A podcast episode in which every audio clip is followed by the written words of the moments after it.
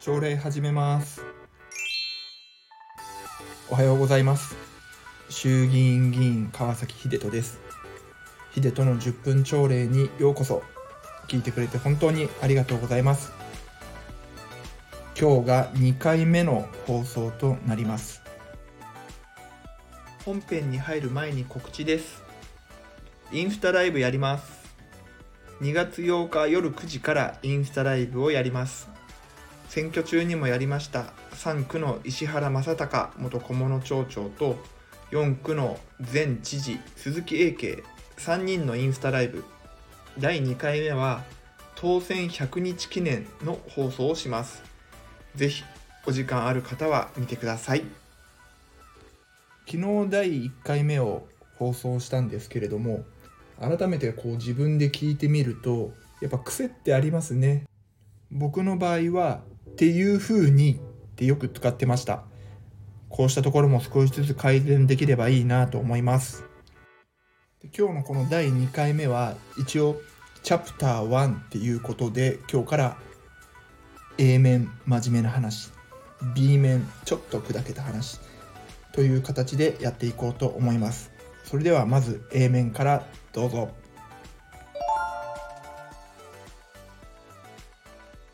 さあ A 面は所得税法の一部を改正する法律案というものについて語ろうと思います。昨日衆議院の本会議というもので所得税法等の一部を改正する法律案っていうものの法律の趣旨を説明されてそれで各党の、まあ、質問代表の方がえ総理だったりあるいは財務大臣経産大臣に質問するという質疑応答がありました。で実はこの法律っていうのは岸田内閣の目玉政策のうちの一つなんです。今日紹介したいのはその中であの賃上げ促進税制っていうものなんです。どういうものかというとこう企業の中で社員に対して給料をアップしてくれたらその分法人税を控除するっていう法律なんです。例えば大企業だと30%で中小企業だと40%控除するオフするっていう法律の内容です。で実は僕の中で2つ引っかかっていることがあってでそのうちの1つが今日たまたま立憲民主党が質問した内容とかぶっちゃったんであ僕自民党だけど立憲民主党とここは同じ考えだなっていうふうに思いました。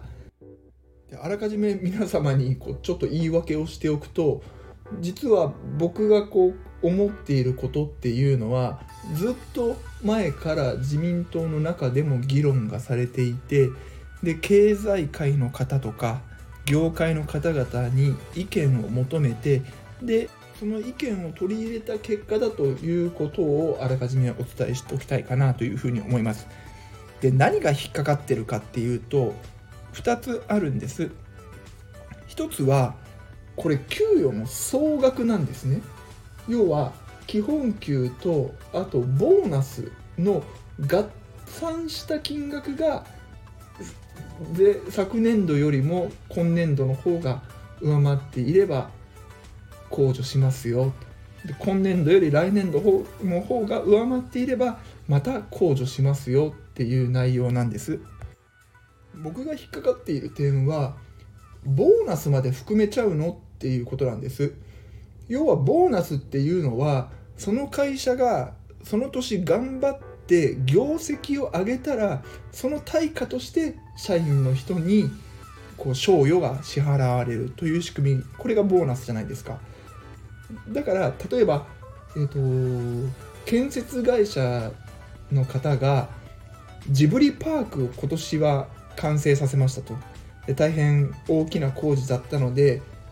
今年の業績はすごく高かったですとかいやあるいは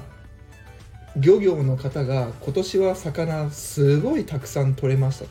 だから今年は業績が良かったから社員の方にもボーナスたくさん払いましたという状況があったとします。で翌年はもうジブリパークは完成していて大きな工事がないとします、まあ、あるいは漁業で言えば赤潮とかちょっと海面の温度が上がっちゃって魚がいまいち取れませんでしたというような環境になったとしてもボーナスは前年度よりもたくさん社員に払いなさいよっていうことなんです。要は会社の業績が悪くてもボーナスもしっかり払えよというふうな形になっているんですね。でこれって結構会社を営まれている経営者の方々特に中小企業の方々はかなり苦しいんじゃないかなっていうふうに思ってます。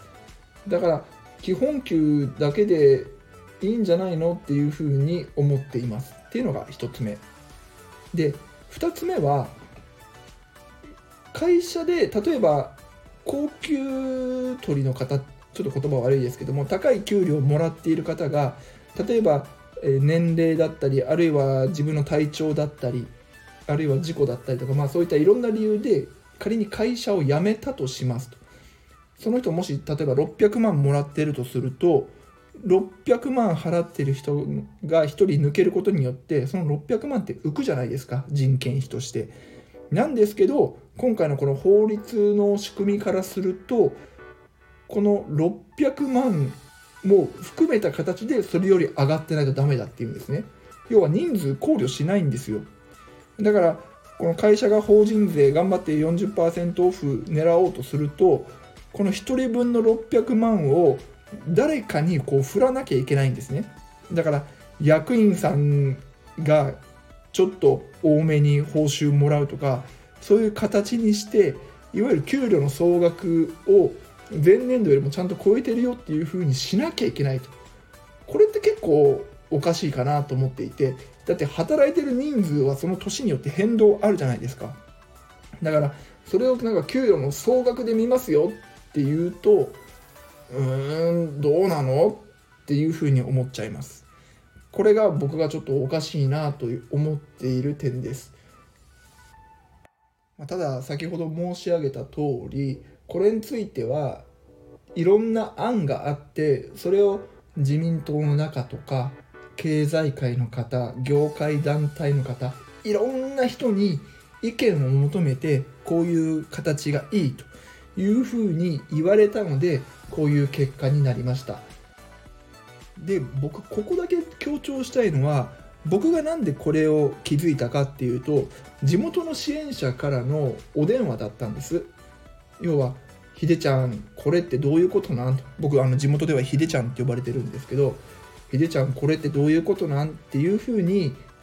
声を上げてくれてそれでこういろいろ調べていたらこの所得税の